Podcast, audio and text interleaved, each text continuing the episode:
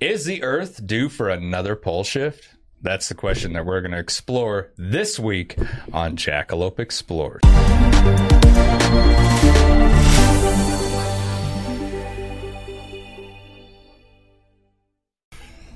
I'm Floyd Whiting, I'm Aaron Linden. I'm Steve Sisson. I'm Madison Danforth. and we are your jackalopes. This week we're going to explore the pole shifts of the Earth. it's happening. Aaron's It's excited about this one.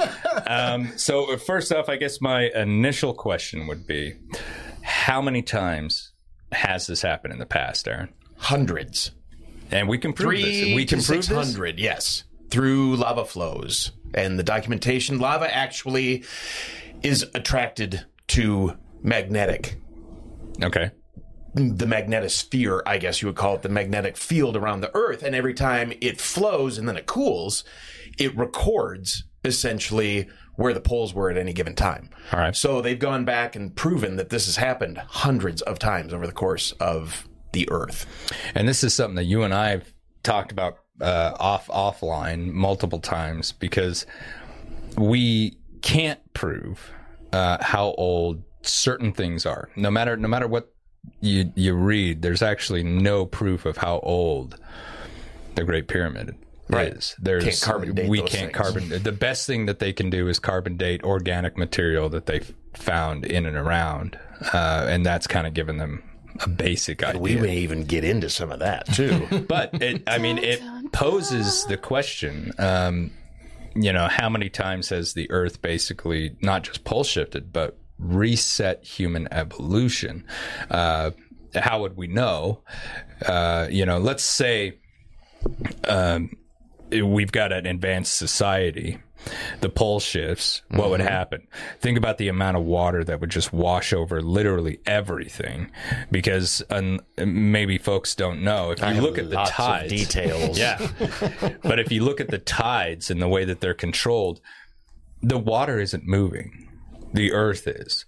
Uh, a lot of people don't know that, and it's kind of hard to wrap your your head around. I don't have a graph, but as the earth rotates, it rotates through the water. And so if a pole shift were to happen, that really wouldn't change.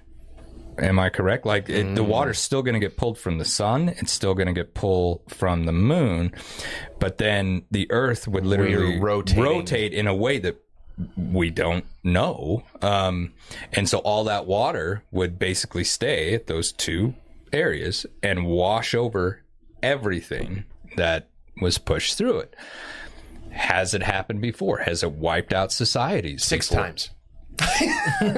Now, the, the thing is, though, like, it- like it would wipe out all evidence, Everything. right? So how do we know it's happened? Right. So many years ago, the CIA actually hid a book. That's the claim that Dr. Chan Thomas wrote. It's called The Adam and Eve Story, right? And in this, he says that this is cyclical. This happens a lot. Okay. And, and up to between three and 600 times. Um, he claims that these cycles take us back to the Stone Age, essentially. Anybody that's left is pretty much without anything. Yeah. I mean, we don't have electricity. We don't have manufacturing plant. We don't have anything. Well, Barely food, yeah. probably even. You got a phone in your pocket, but can you explain it to me how it works? right, exactly. And the cell tower's gone anyway. Yeah, exactly. So it's a it's a brick. We need the beeper. yeah, yeah, yeah. We'll go back to the beeper that Madison. That's practically the has to Stone go Age for some people. I didn't Yes. know what that was. So, in 1958, Charles Hapgood wrote a book about the Earth's shifting crust, and people were kind of thinking it was pseudoscience in a way, but then it was gone on to prove, you know, we had Pangea. We know what that is, right? I mean, it was the big supercontinent that broke apart and made what we have today. But prior to that, uh, we had Gondwana. That ex- existed for 400 million years prior to Pangea. Before that, Pannotia, Rodinia, Columbia, Atlantica, Arctica, Kenorland? Kenorland? I That's believe. the only one that doesn't end in an A. Right. Ur and Vaalbara. Hmm. Right? So all of these different supercontinents broke apart, formed this, broke apart, formed this, broke apart, formed this to where we are today. The pole currently, or during what they said was one of the greatest pole shifts between 9600 and 11,600 years ago, the poles actually shifted between 20 or between 15 and 40 degrees. Now, if you if you know things like I know, I don't know how I know things, but if you pay attention to that number, 11,600, that correlates perfectly with the Younger Dryas period. Hmm.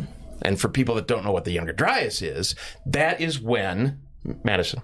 Wait, it's too So Madison, the Younger Dryas, Yes, to me, explain. was a great cooling period, caused glaciers to proceed, dried out most of the north uh, continents, I guess, and it, the Earth actually cooled between seven and eighteen degrees during Okay. that period. So, kind of leads a little lends a little credence to that.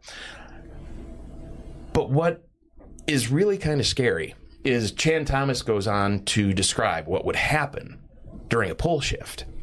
And he said first it starts with a massive earthquake that's felt all over the planet. Because, I mean, it's literally when the poles shift, we basically ride on a layer of molten hot lava, like 25,000 degree lava. But because we're spinning and it's spinning, it kind of acts like a solid and it mm-hmm. keeps everything where it should be.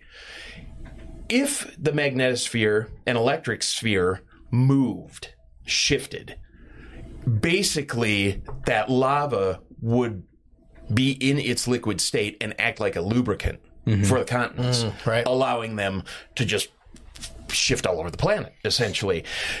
Seawater at that point, because we're moving, it's moving at, I mean, the Earth rotates at about 1,200 miles an hour. We don't feel it because everything's moving at that. Imagine you're in a car going 1,200 miles an hour and it just stops or takes a left super quick. What's going to happen? It's not going to be good. Be chaotic. It would be chaotic. So, Dad driving. prediction. Almost as bad as your dad driving. Right. Super tsunamis. I mean, two, three, four mile high oceanic waves mm. hitting the continents. I mean, LA, gone. New York, gone. Everything just be gone. Sonic wind speeds. Um, the water would follow basically the wind that's moving at hypersonic speeds. 1,000, 2,000 miles an hour. And it, it- uh, I bet a lot of people don't know. Um, like when you skydive, you have to breathe through your teeth because the wind is rushing past your face so much that your diaphragm cannot get a breath. You have to slow it down. And so you can't just open your mouth and get a breath because the wind goes in so fast, it chokes you. Right.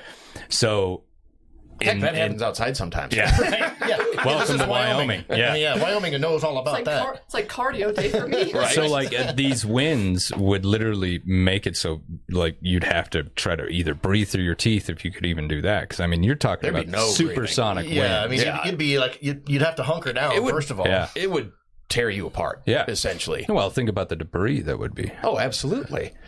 So, you know, the air and the water basically would continue to spin. We're not moving or we're moving in a really erratic pattern. So it would ultimately, the Andes wouldn't even be high enough to stop this wave. I mean, think about that. A wave crashing over the top of the Andes. I mean, there would be nothing left, barely. Maybe some places in in inland. Bigger areas like Russia might have some areas that are untouched by this, but who knows? Did he give an explanation as to why these pole shifts occur in the first place? It's a natural occurrence, supposedly. So it's like it, we don't really understand it, but this is just a, a part of the It's Earth just phenomena. Part of the Natural. universe. Wow. It'd be something that would be kind of hard to study, though, wouldn't it? Because, like, in order to study and learn, you have to have records of things. Yeah. And if it wipes Yeah. out Everything. 99.9% of what you've studied, you're starting again every time it happens. And so, with all of that, you know, you've got these waves, you've got the wind, the earth moving, or once it gets to where it's going to be, essentially, one side, the sun, you know, we go around the sun. If one side is stuck, it's going to get extremely hot, and the other side is going to get extremely cold. Have you ever Yeah. heard about like the flash frozen mammoths? Yeah. that actually Yes. were chewing like buttercups and Yeah, stuff like in the moment they were. Yeah. in the mo- like We've discovered Right them. These Boom. are real things. They died standing upright with food in their stomach. I mean, think Like about that's- how long it takes to make ice cubes. yeah. And that's just water. You're talking about a giant woolly mammoth, an elephant sized thing, being flash frozen.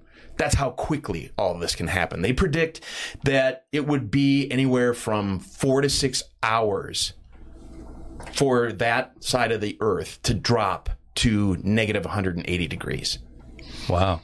in the matter of half a day. Really? So if you're on that side, it's not going to be good. Red flag. Put a coat on, maybe. Yeah, well, I would I would imagine. So all of this is scary, but it carries on for six full days. Six days of destruction. So he said that this the event itself The takes event six itself, days to do. before the seawater starts to subside, taking everything with it. I don't know if you've ever been caught like in a riptide. But even just a normal wave can suck you back out. Well, we've had events that Well, you know. the tsunami in Thailand. I was going to say they the one in Thailand. We have video of watching it literally take people and material and, and just drag it all out. right out to the ocean. Yeah, a single normal wave can suck a person out. So. Absolutely. So if the Earth shifts 90 degrees off where it is currently, that pulls, and you have to think about what continents are huge, continents are heavy. What's the heaviest thing on the planet, though? The ice. So Antarctica and the North Pole essentially get pulled to the equatorial portion of the planet, melting all of that everything else becomes, you know, you probably would take India, I guess, and that's the new South Pole. Mm-hmm. So it would change things dramatically to the point that even flora and fauna would be completely different. Mm-hmm. Unless it was, you know, flying and avoiding all the waves Right. or way up high in the mountains or whatever. Interesting thing about this though is every religion, every creation story, I guess, has a flood story. Flood, yeah. Whether it's Noah, whether it's you know It all started with Sumerians. Yeah. exactly. The the Noah story is essentially a recreation of an old Sumerian story. So it's kind of a little bit scary. Um, and maybe, just maybe. So you have to think about this: New York, San Francisco, L.A., coastal places for sure. Not only the shift, but just that wave coming in, the wave going out. It would destroy everything down to its base elements, essentially, and be buried miles under the ocean. We know more about space than we know about our own ocean. Is that a coincidence? or Well- do, we, do we just not want to know? NASA was exploring it, and then all of a sudden it just stopped. It's the it's the massive rug that everything gets swept under. It- absolutely. They just put it in the submarine. yeah. yeah, exactly. So, you know, maybe that is why we don't study our oceans. I don't know. There are evidence, though, of more recent floods, actually, between 6,500 and 7,000 years ago. So much, much more recent than the Younger Dryas period at 11,600 years ago. Atlantis, people, you know, oh, Atlantis. Well, it could have been a real place.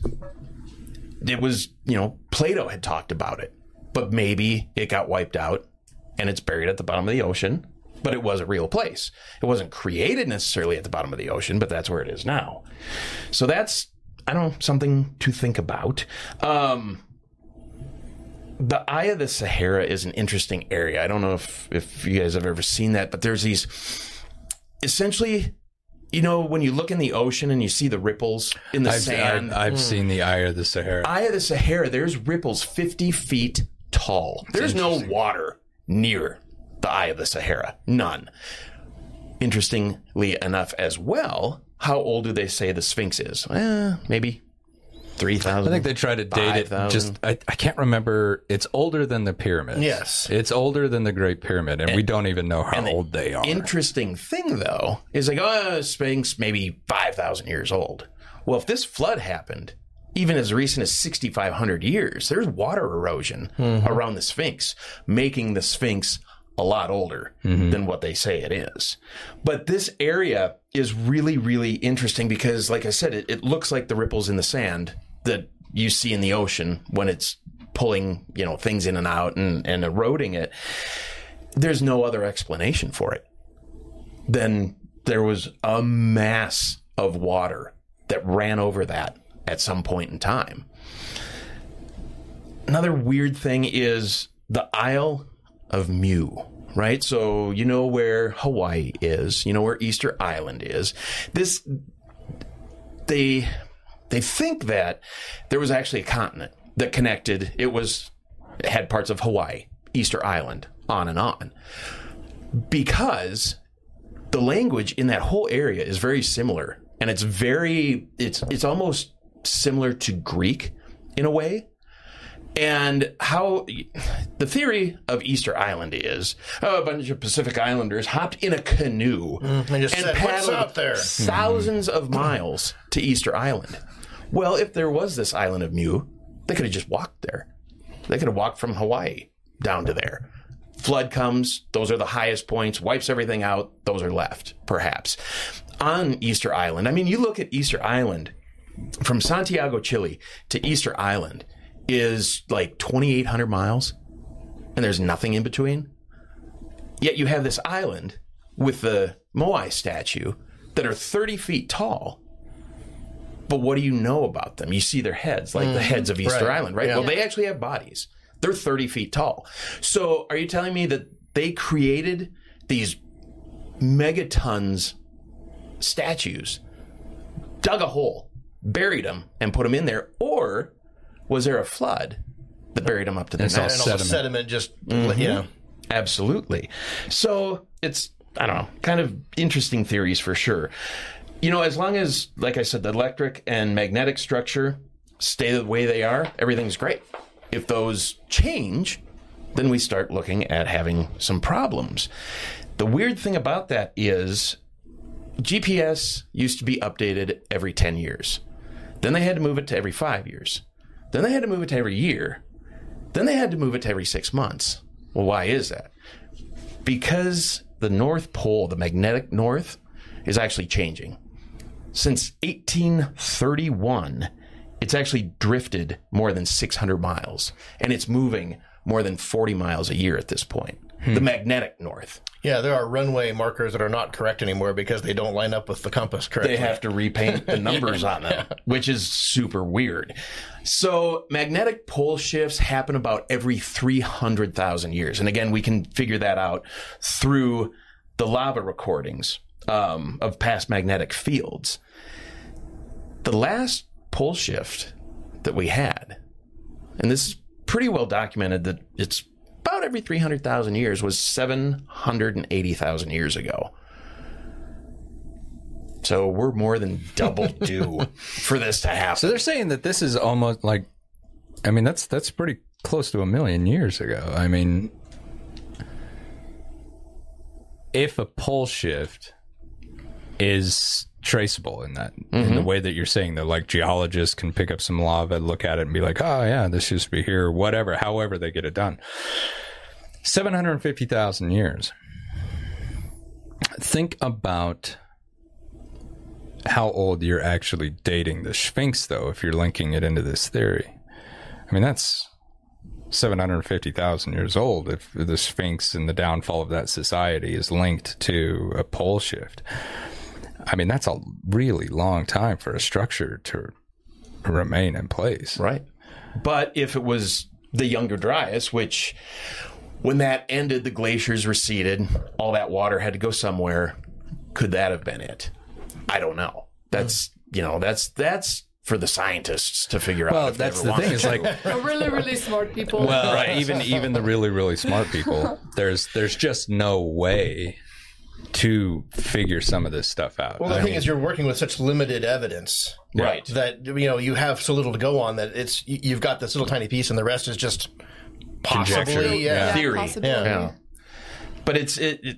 I mean, either way, it seems like we're overdue. It's kind of like the big volcano in Yellowstone that erupts every 250,000 years and it's been 600,000. I mean, think about it. How many doomsday predictions are there? Okay, you got the super volcano in oh, Yellowstone. Yep. You've got well, you had 2012, that 2012, right? Just the the end, calendar. right? The end of the Mayan calendar. We, you Which know, I think the dude was just like, I mean, he's like 3,000 years into the future. Yeah, he's just gonna- like, I'm done. yeah, that's Yeah. My pen wore out. Yeah. Right.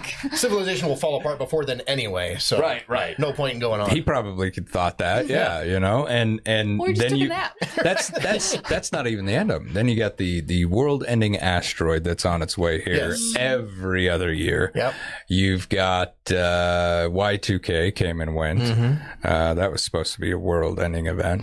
I mean, it's just world-ending events are just they just seem like a constant thing. Right. Uh, you know, every religion has got a world-ending event that's on its way. I think it's just this fascination that human beings have with the end of existence. Well, I think part of it is that you know we, we kind of realize how lucky we are to be here, and how fragile it all is. And it wouldn't take a whole lot to really wipe things out. So I mean, you, you have those thoughts. Mm-hmm. It's always in the back of your mind that you know this is all temporary. And that's, that's that sixth civilization, advanced And, and civilization. maybe that's one of those things that you inherit from the handful of survivors. You kind of Right. inherit that mindset. You know, like you know, this stuff could get real nasty real quick. Well, And- the interesting thing though is so that 6,500, 7,000 years ago, whatever, is when they basically said civilization became advanced and they trace that to Mesopotamia. Well, why is that?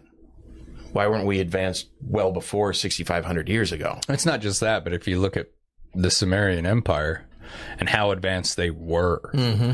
You know, it's not like they walked out of the forest and went, "Oh, a rock! Oh, steel! Fantastic!" Like it wasn't like this massive jump all of a sudden where they just suddenly understood everything. It, I don't know.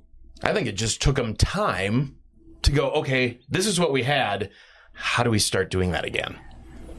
The, the one issue I have is like if you are doing like a reset, uh, obviously there's survivors. Otherwise, Right. you're doing a complete reset, which mm-hmm. humans aren't going to come back again. It's going to be something else. Yeah. So if humans have survived through this, it's odd that these stories haven't survived because you think that would be like the story you're telling.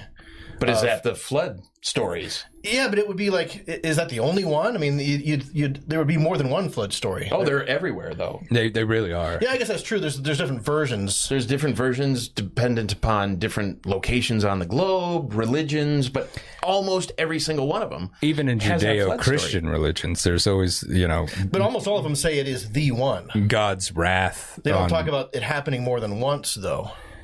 Well, maybe, but if you think about it, how else would they know that it happened beforehand? Yeah. I mean, if that much time goes by between these things and you've got each advanced society, it's not like a group of scholars from that society realized what was going on, all hid in a cave, sealed it up, and then came out and decided we're going to start where we left off. Right. This is going to be people, you know, first off, who probably like us. You know, like I said at the beginning of the show, you got a cell phone in your pocket, but you don't know how the damn thing works. Right, but they'd still tell the story. Sure, sure. But over hundreds of thousands of years, so let's say another hundred thousand years actually passes by, the it becomes a story's lost its meaning a- and myth, right. and nobody It- cares anymore. And then all of a sudden, we got another pole shift, and and uh, we lose everything, and it's just a handful of farmers who never knew the story in the first place because that old thing, you know, like, and then all of a sudden they came up with something new, and then yeah, I'm just I'm just spitballing here. I have no idea. I don't think anybody does.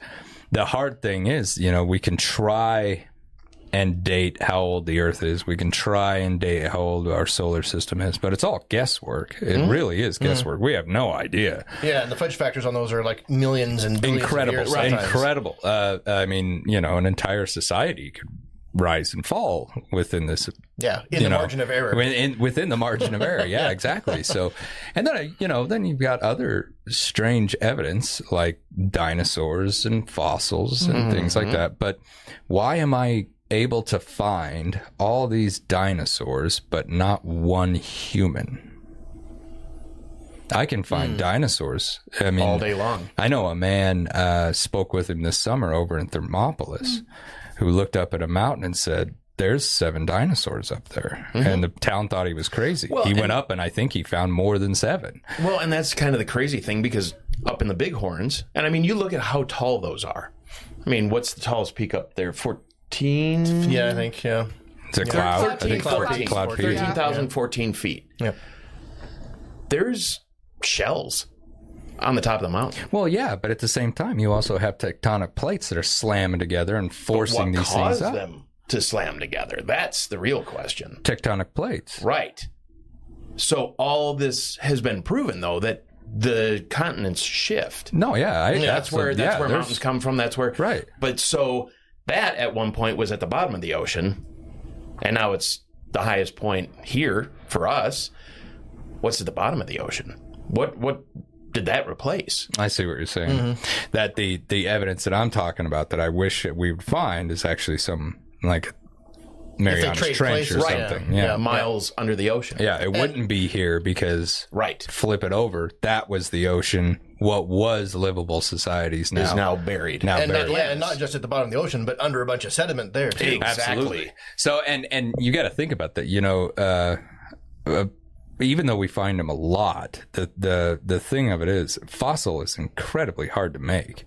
Uh, every time, and and you know, there are paleontologists out there who would probably say, "Yeah, you don't realize how lucky we are when we find a fossil because there was a mm-hmm. lot of things that had to happen just right for that to take place." Which makes me, you know, really examine the amount of dinosaurs that there actually were on this planet at one time. An incredible amount of giant lizards out there. but again, you now know, they're just chickens. Right. it's, it's kind of it's kind of that Raise them now. that same thought process though you know even even if we were able to somehow get to the bottom of the ocean and remove a whole nother mountain of sediment that has settled down there since and suddenly get to some plane where we could start digging what are you really going to find It's going to be fragments. it's gonna be- nothing it's, going to be, nothing Well, I and mean, now you know after all that time, it, it's going to be nothing. Yeah, it'd be basically decomposed. Right.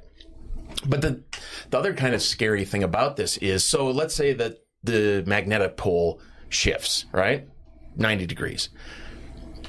Animals might get a little screwed up, you know, that that use the magnetosphere for Migration, migration things, yeah. patterns, things like that.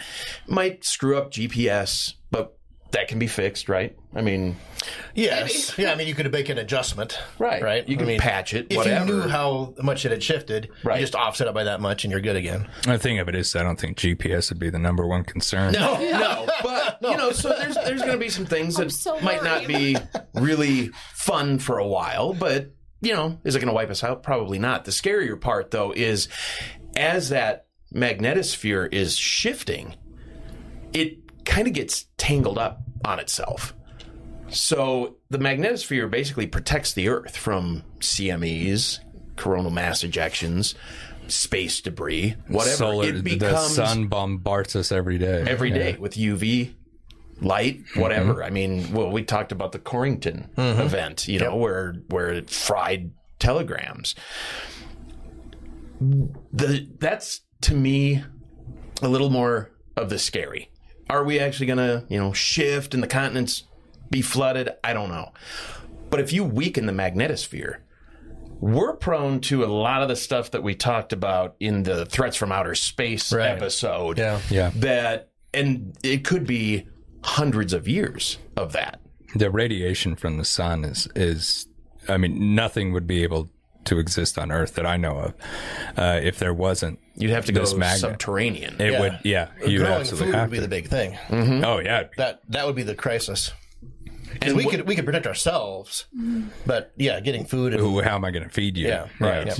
And we're not all eating worms. right. part of the problem with that is that you know we've talked about this before i mean we have not hardened our electronic grid our Oh, It's power grid incredibly fragile. Yeah, incredibly fragile. So if this is going on, nobody really knows what that UV, what the you know, if we did get a CME, what I mean, it could fry power grids One zap. without, yeah, with and we would be in the dark for mm-hmm. months, if not years. As I always say, like especially during like 2020 and the whole virus deal, I wasn't scared of the virus. I was scared of the people. The people and their were reaction. yeah. You, Yeah. you plunge everybody into darkness and their phones don't work. Oh man, you're going to see Yeah. A lot of crazy things going on. You know, it's really interesting. I've, I've, I've been watching so many interviews uh, over the course of the, the last week, kind of concerning, you know, our last show where we were talking about who are these witnesses that went before Congress to tell me about these UFOs? Who is Bob Lazar? And I don't mean like show me the documentary. Who is he as a person? And so I've been watching as much as I possibly could. And the one thing that I found, uh, the people who I find most credible in the UFO world are people who say, I don't want to be part of your UFO world. Right. Um, you're crazy. And I want as far away from you people as possible. I mean, it's, it's instant harassment. All right. Yesterday, you and I watched a video sitting right where we're at now. It was a model who reposted a video about a UFO. Uh, Out an airplane window. Out- out of an airplane like window. 20,000 feet. she has been bombarded with emails and texts to the point where she got on social media and said, That is not my video. I reposted it. Move on. Leave me alone. Bob Lazar, uh, famous guy, talked about S4, working, you know, helping in this program. He said that he's had people drive from clear across the country and camp in his yard and, and like and harass him. He's had people break into his home to see if he had anything that they could get a hold of. I mean, he has been his life is hell. Uh, uh, uh, Com- Commander Graves, um, the individual who chased the Tic Tac, he said same thing. He's like, "Wow, you come out about this stuff." Oh, whether you want it or not, they're halfway up your butt. They're mm-hmm. doing, and this isn't the government. This isn't the government. Right. No, this, this is is people. people. Th- th- those are the fanatics. The fanatics Yeah, and, and turn there's your good life. and bad in- fanatics. There's yes. ones that want to learn, and there's ones that want to harass you. Exactly. Mm-hmm. Exactly. Well, there's so one person on TikTok that posts something bad and everyone's down their throat. Yeah, Absolutely. and it happens right away Yep. these Yeah. days. Yep, it's instantaneous. And so it's like, you know, God, like who'd want to be part of anything like Right. that? Right. But they still stick to their story. Yeah, Which is absolutely. crazy. They do. Yeah, they absolutely do. One of the other things that I find fascinating about this is you start looking at some of the dates on this. And like Steve said, the fudge factor could be thousands of years, millions of years, whatever. But what's the prediction of planet X, planet nine, Nibiru, is about every 7,500 years, right? Comes by. So they say. Mm-hmm.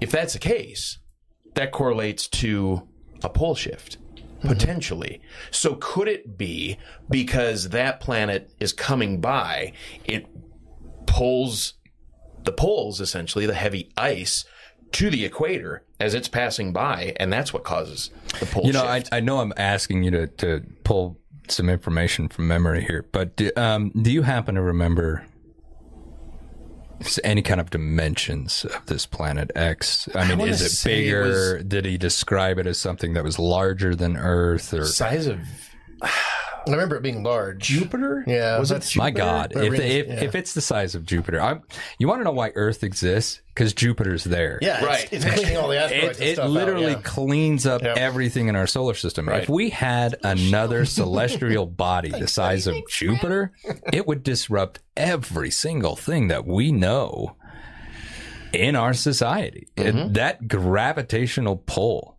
would be so intense. It would absolutely, I could totally understand what you're saying. It And would, in a matter of four hours. it, Yeah. it would destroy everything. Mm-hmm. The thing is, for me, I think it would also alter orbits, though. I mean, it wouldn't like just mess up stuff and then move on. Right. Like it would permanently change. It would the have the solar to, wouldn't it? laid out. I mean, because it's it's going to pull. I mean, if it comes close to Earth, it'd pull our moon away. yeah, and if so, our yeah. moon's pulled away, then that's it for tides. Um, and and God knows what's going to happen after that. so I mean, it's it's it's the idea that if this thing is moving through space, we can generally see that in you know uh, one one way that we know that there's supermassive black holes in the center of our galaxy is we can't see the hole we just know that there's stars orbiting something Mm-hmm. and when the scientist and she's absolutely brilliant and i forget her name so i'm not going to do her justice look it up she she's the one who kind of figured this out put it in a computer and said there's only one thing that can make stars of this size orbit. And that's a super massive black hole. And so that's how we learned these are galaxy makers. All we're doing is just spinning around this massive black hole in the middle of space. But we found that because we can look and see where the other celestial bodies are moving.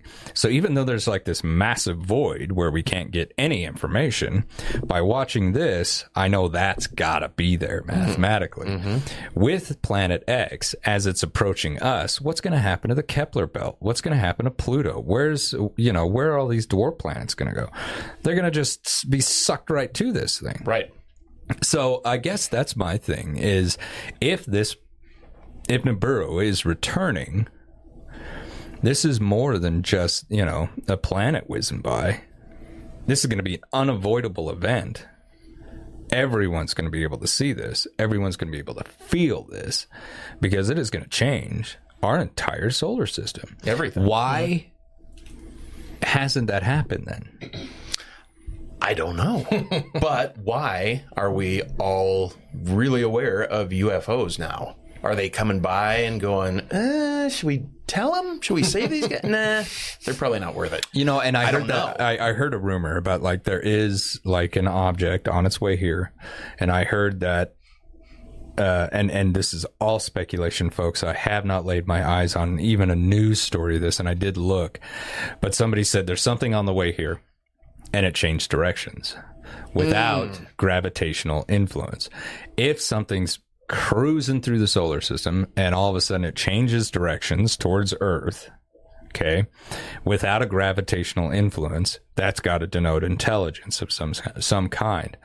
So uh, I, I went looking for this because this rumor was like, "Holy cow, that's amazing!" Uh, supposedly supposed to be here around 2027, uh, three years. When are you, are you going to go to school by then? Hopefully, I Yeah, okay. good So Lord. still Well, study. Don't you- stop Lord, I hope studying yet. so. Yeah, don't stop studying, but you might not have to worry about student debt. That's what I'm saying. That that might be a thing of the past by then. In that case, my Venmo is. but but the idea that that you know something's on its way that can't be hidden that the government can't say uh you know swamp gas Right. you know if Weather if balloon. there is something Sissin. that was so funny, you guys. if there is something that parks over Central Park West and it's the size you know of of a cruise liner Right. Right. we, we got an issue. So I don't know if that's what's going on, but I would think that if an event of that size or magnitude is about to take place. And these whoever's on that thing were to jump out and basically say, We've been talking to you guys as government for years. It's the Anunnaki. then all of a sudden, you know, the, the rest of the United States is going to be looking, The Right. blue avatar really, people. you sons of bitches?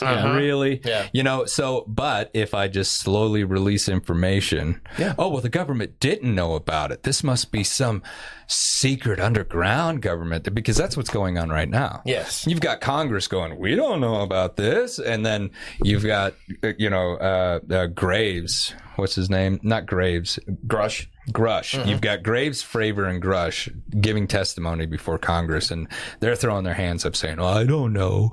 Well, somebody does. Mm-hmm. Someone somewhere, because someone somewhere is running this program. And you can compartmentalize something all that you want. No matter how much you compartmentalize something, it is going to lead to one office. It is going to lead to one man, one woman. Someone somewhere's in charge. Right. So whoever that individual is, whether it be Skunkworks ultimately, uh, who, you know, doing the Apple computer thing where they're like, well, we've got technology and, and it has been said that the leader of Skunkworks has said we could have taken ET home years ago. All the tech that you guys have seen is nothing. It's nothing. That's how I would run a company. I'm sorry, but that's exactly how I would run a company. You got to think about these scientists, these aerospace individuals. They are working on this stuff 24 hours a day, seven days a week, sometimes weeks at a time without going home. Weeks at a time without going home. Mm-hmm. Where are we now? You know, how long ago was SR 71 Blackbird? Oh man. And how long did it exist before it was Oh, it- revealed? Before it was Easily even revealed. twenty years probably. Now you got people working on this stuff all around the clock. And it's they're not going to keep funding it if they're like, well, can't get any further. No, no, you're just going to be like hammered away, hammered away. Okay, great, we can do this now. Fantastic, but we don't need to. Put it in the shop. Fantastic, we don't need that yet. Put it in the shop. That's the thing. If it's a military operation, there has to be a military advantage to it. Even if the technology is, you know, super advanced, if it doesn't have an application for that, Yeah, but you can't put it a just- bomb on it. Yeah, it just gets shelved. Exactly. But if I can use it commercially, then I find a, a puppet company or maybe even found another one and I slowly release it to the general public. Mm-hmm. Right? We talked about this. This is how corporations would be benefiting from this, mm-hmm. you know, de engineering. What if it is just good old human ingenuity and tenacity? We have this stuff, but I, number one, I'm not going to come out and tell everybody this is what I've got in the garage. Because now I got Russia up my butt. I got China at the door. Everybody wants a slice of this thing. Mm-hmm. And it is not within the interest of national security to show you. I'm sorry, but it's not. You know, and, and you've got these other people who are complaining, well, if if we have this alien technology, it should be given to the world. No, it shouldn't. Right. Not at all. Well, no. and you know, how many times have we had this alien technology? how So many you times just- have we gotten wiped out? you just filter it to the to the community at a slow pace. And if if there's an event that's coming that we can't control, that they can't control, then I need to make somebody uh, you know, I need to make the general public okay with this. Right. Because like you guys were talking about earlier in the show, this whole system is paper thin right. Uh-huh. Yeah. whether people want to admit it or not there's and and that's what kind of bothers me about conspiracy theories. I think so many people take comfort in the idea that they're keeping secrets from us just so that they can go, whew, at least someone's in control That's of the this thing. shit. Right. Chaos is I don't very wanna know. unsettling. It's terrifying. We love order. We love to find order in things that don't have order, like you know, gambling and anything like that. You're rolling the dice. You're trying to find patterns there. Mm-hmm. It, it's much more comforting for us to have someone in charge. Exactly. And if, even if that someone is an evil, corrupt government, at least someone's running. at it. least someone's in And charge. It's not just yeah. a bunch of madmen doing crazy things on their own. I mean, it's not you. yeah. I mean, what do you generally think? You know, well, they'll take care of it. yeah. I'm sorry, they but, can. but you ge- you generally think that. Well, you know, someone somewhere's probably Yeah, watching. some, someone this. knows more about this than I do. I don't they've to worry control. about it. I can Yeah. go to work. I can Yeah. get my bills paid. My trash will be out on Tuesday. That's my life. Everyone else is taking care of this other crap. It's terrifying to think that everyone's thinking that. Yes. Right. You know, no one's in charge. No one's keeping any secrets. We're all guessing. Well, and we're we're literally about a three day society. Yeah. I mean, if if things go bad, you've got about three days to get it figured out mm-hmm. before it gets real bad. Mm-hmm. Before you don't have clean water to drink. Before food supplies are gone. Before if you go that long without food and water, you're pretty much toast. Mm-hmm. So if there's a cataclysmic event, even if it's just a power grid going down, let's say that we're not overcome with a four mile high wave, but the power goes out for a year, it's going to be problems. Yeah. Think about that. It's going to be like Mad Think about Max. that. Yeah. I mean, there's only a handful of real hardcore survivalists that would last that long. Yeah. Uh, things are going to get really, really nuts before then. It's the people that are still in their cabins from 2012. Right. Yeah. And the, the or thing, Y2K. you know, if if if an event like this was taking place, and you were a government, you know, we all like to sit around and think, well, we're going to take our best and brightest, right. and we're going to go in this cave, and the rest of you, best of luck. You know, But that, you know, that's the that's, That's kind of the interesting thing, though, is so like Cheyenne Mountain, right? I mean, huge military complex in a mountain. Well, if that mountain's at the bottom of the ocean now, doesn't really matter. doesn't matter, You're yeah. kind of screwed. Yeah, I think in those situations, it's just write it out because there's nothing you can do. No, there's nothing you. No, can I- I'm going to tell you exactly what we would happen hot dogs out? if if there was a cataclysmic event and I saw it. So let's say like we walk outside, the mushroom cloud is close enough where I'm like, oh wow, this is. I'm. You want to with arms wide open? I'm walking into that thing. I don't want to see the other side of tomorrow. No. You know, you got these people. They're like these survivalists. They want to. They want to make it through. They want to. Well, what the hell's on the other side of tomorrow, man? Right. More misery. That's what's on the other And, side and of for the rest of your life, That's it. it's not going to recover in that no one's time. FEMA ain't showing up. No. there's what you've got's what you've Everything's got. gone. And and a lot of these kids, you know. Like the, the there's a great video game out there where it deals with uh, uh, you know a nuclear event that has ended the world and now your players got to survive in this world. The one thing that uh, it really doesn't show you what's it smell like out there? You know, w- like seriously, The what Last of Us. what does everything smell like? What where did you get that clean water? yeah. Have you ever really experienced food poisoning? Oh yeah. It is the worst sickness you will ever go through. Mm-hmm. Twinkies don't stay good forever. Have you ever I don't know. They might. think think about uh, uh, the water that uh, we find so convenient to walk up and turn that tap on. That's gone through a whole process. There's a whole team that makes sure that Oh, you don't die when you drink out of your goddamn and one of the things with food poisoning is you have to stay hydrated to recover from it. Right? Exactly. If the, if the water is bad and that's why you're sick, Now, there are certain things that we do know that the cavemen didn't, right? Okay, boil my water. I mm-hmm. know how to do that. I know how to survive that. Okay, cool. I know how to hunt. All right, awesome. So does everybody else.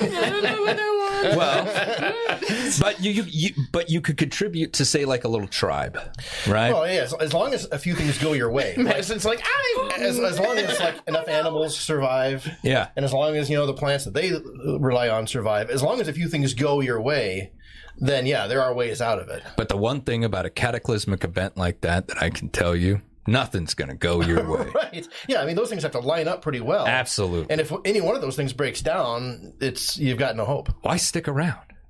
Why? Just the will to survive. You're going to propagate your DNA. Why? Your child's life's going to be worse than yours. Yeah, right. But why? I don't think anyone would intentionally. You would survive by chance. It- it You'd would be just one of the guys you- that didn't get wiped out. You happen to be on Mount Everest. yeah, You know, Yeah. at the time, and you're like, oh crap. What I miss? What I lost miss? track of time, huh? What's going on out here? You know, it's just those people who who want this situation. It does Drives explain a lot, nuts. though. It, it explains a lot about how why humans are the way we are, because just the random lucky doofus that just Right. happened to not get hit by the asteroid is the one that ends up, you know, having all the offspring, and we're all descended from that. Yeah, yeah, It's not much. the one that was the smartest and the brightest and the you know the one that was all prepared. So exactly. So if this mag shift has happened in the past, you know, maybe it was somebody they were like, "Well, I wasn't in town at the time, Right. And I showed up, and there's a ocean where my country's supposed to be. I guess I'm going to go back to this cave and see what comes tomorrow. You Right. know, like, and then all of a sudden you found a society, and you're worshiping cats and dogs because he liked cats and dogs. Right. What's yeah. He was out there looking for his cat. That's why he didn't get wiped out. And all of a sudden, you know, Jasper, this was all because of you, buddy. I knew there was something special about you. 6,500 years ago, Jasper was out of town. And all of a sudden now I got a pyramid with Jasper's, you know, ancestors sitting out front of it, you know. That actually is Jasper. Right. Jasper Mountain. Jasper Mountain. So, So, I don't know. Pole shift, is it coming? Probably. Well, if it's happened before, we're- it'll if happen it, again. see, that's the thing. If, if it's a natural phenomenon, then it's unavoidable. Mm-hmm. Right. And there's absolutely nothing that can be done for it. So what would you have to do? You'd have to do Project Arc. yeah. Right. you'd have to have a spaceship and you really would take your best and brightest And, Jasper. and Jasper. and you'd skip town. Oh, man. We should name Maybe him we should name him Jasper. Jasper the Jackalope. Jasper the Jasper, Jackal. oh, I love it. Just just so you know, I my wife and I have a cat named Jasper, which is why I Oh, said that's that. even So perfect. Oh, yeah, that's there you more go. perfect. Jasper So- the Jackalope. She uh, yeah, she got him pretty early on. Bottle fed him like the whole nine yards. He's been with her his whole life, so he's a good cat. Wow. Yeah, he's a good cat. Jasper the Jackalope. I like Jasper the Jackalope. There you go. I think mascot. I think I think that's perfect. it. Hopefully he'll be around Oh, he'll be around. decades. This'll be Just the one instead of the thing- pole. Yeah, the pole shift. The one thing that will survive Yeah, because it's, it's kind of light. It'll get blown away in the wind and not just decimated Right. by it. Does it have like the beans in it? Oh, it has like. Does it have milk? Yeah, and its milk has aphrodisiac properties. All right, folks. If the poles are going to shift, you know, it's just one of those uncontrollable things like uh, an asteroid or the Wyoming volcano. It's just you can't do anything about it. But you, you can know. sure think about it. But sure, you could dwell on it. Well, but I mean, Live your best life every day. I could walk it's all about. outside and, Yeah. and a rock that you know started on the other end of the universe, but somehow found its way all the way to Earth, could hit me in the back of the head, and people could just go, "No idea what killed him." we're just we're squishy little things, and Jasper. I think I think you know you said this really shows a lot about humanity, but that's kind of the thing. We have this fear, you know, that something's going to wipe us out, something's mm-hmm. going to end us. So this this constant fear, I think that comes from something primitive mm-hmm. and very primal in the back that Jasper had. Yeah. That is- everybody got well, wiped out. that is that is ultimately I think it's just it's just part of who we are when we were out in the wild and there was something in the dark. Mm-hmm. So now we've gotten to a point as as a people as a species where we can walk into the dark now. But what's beyond that? Yeah. There's something scary out there. We've There's something to the next. We've and and it's always that constant fear that has actually kept us alive. Mm-hmm. Absolutely. That that awareness Yep, the ones that were looking out for the animal in the woods are the ones that are the ones that actually bred. Yeah. Yep. So, Jasper, Thank you for watching. doesn't get any better than that. Uh, Aaron, you got anything else? Well, it was a feel good show. You're welcome. um, but we finally covered pole shift. We've been hinting at it for a long time. Well, and and- it's something that really Jasper the Jackal. it's one of those stories that just keeps coming around. You know, like you and I have these discussions, and it, it could actually affect a lot of different things. Like, does the government know what's happening? Are they planning to get the hell out of here? You know, we've got other theories out there that the government's got massive spaceships already in space that we're already exploring. I like it. Is there a reason? You know. It's like a parrot, but different. All right, Steve, you got anything else? Nope, well, it was a good You've show. been playing with Jasper, Yep. yeah. So, Yeah, we've been playing. Madison, well, and it's, it, I believe it's Madison's last show, is it not? It is. Yep. She's off to college. You're out of here, huh? I move on Monday, Jasper. So thank you for oh. being Yeah, part of this thanks for- crazy thanks for- ride. Thanks for putting up with us. Thanks for putting up with my attitude. Thanks for giving us a lot of great thumbnails. Mm. Yeah, yeah. Yes, I can send you some more from Denver. Perfect. The reactions. Yep, yep. All right. This has been Jackalopes Explore.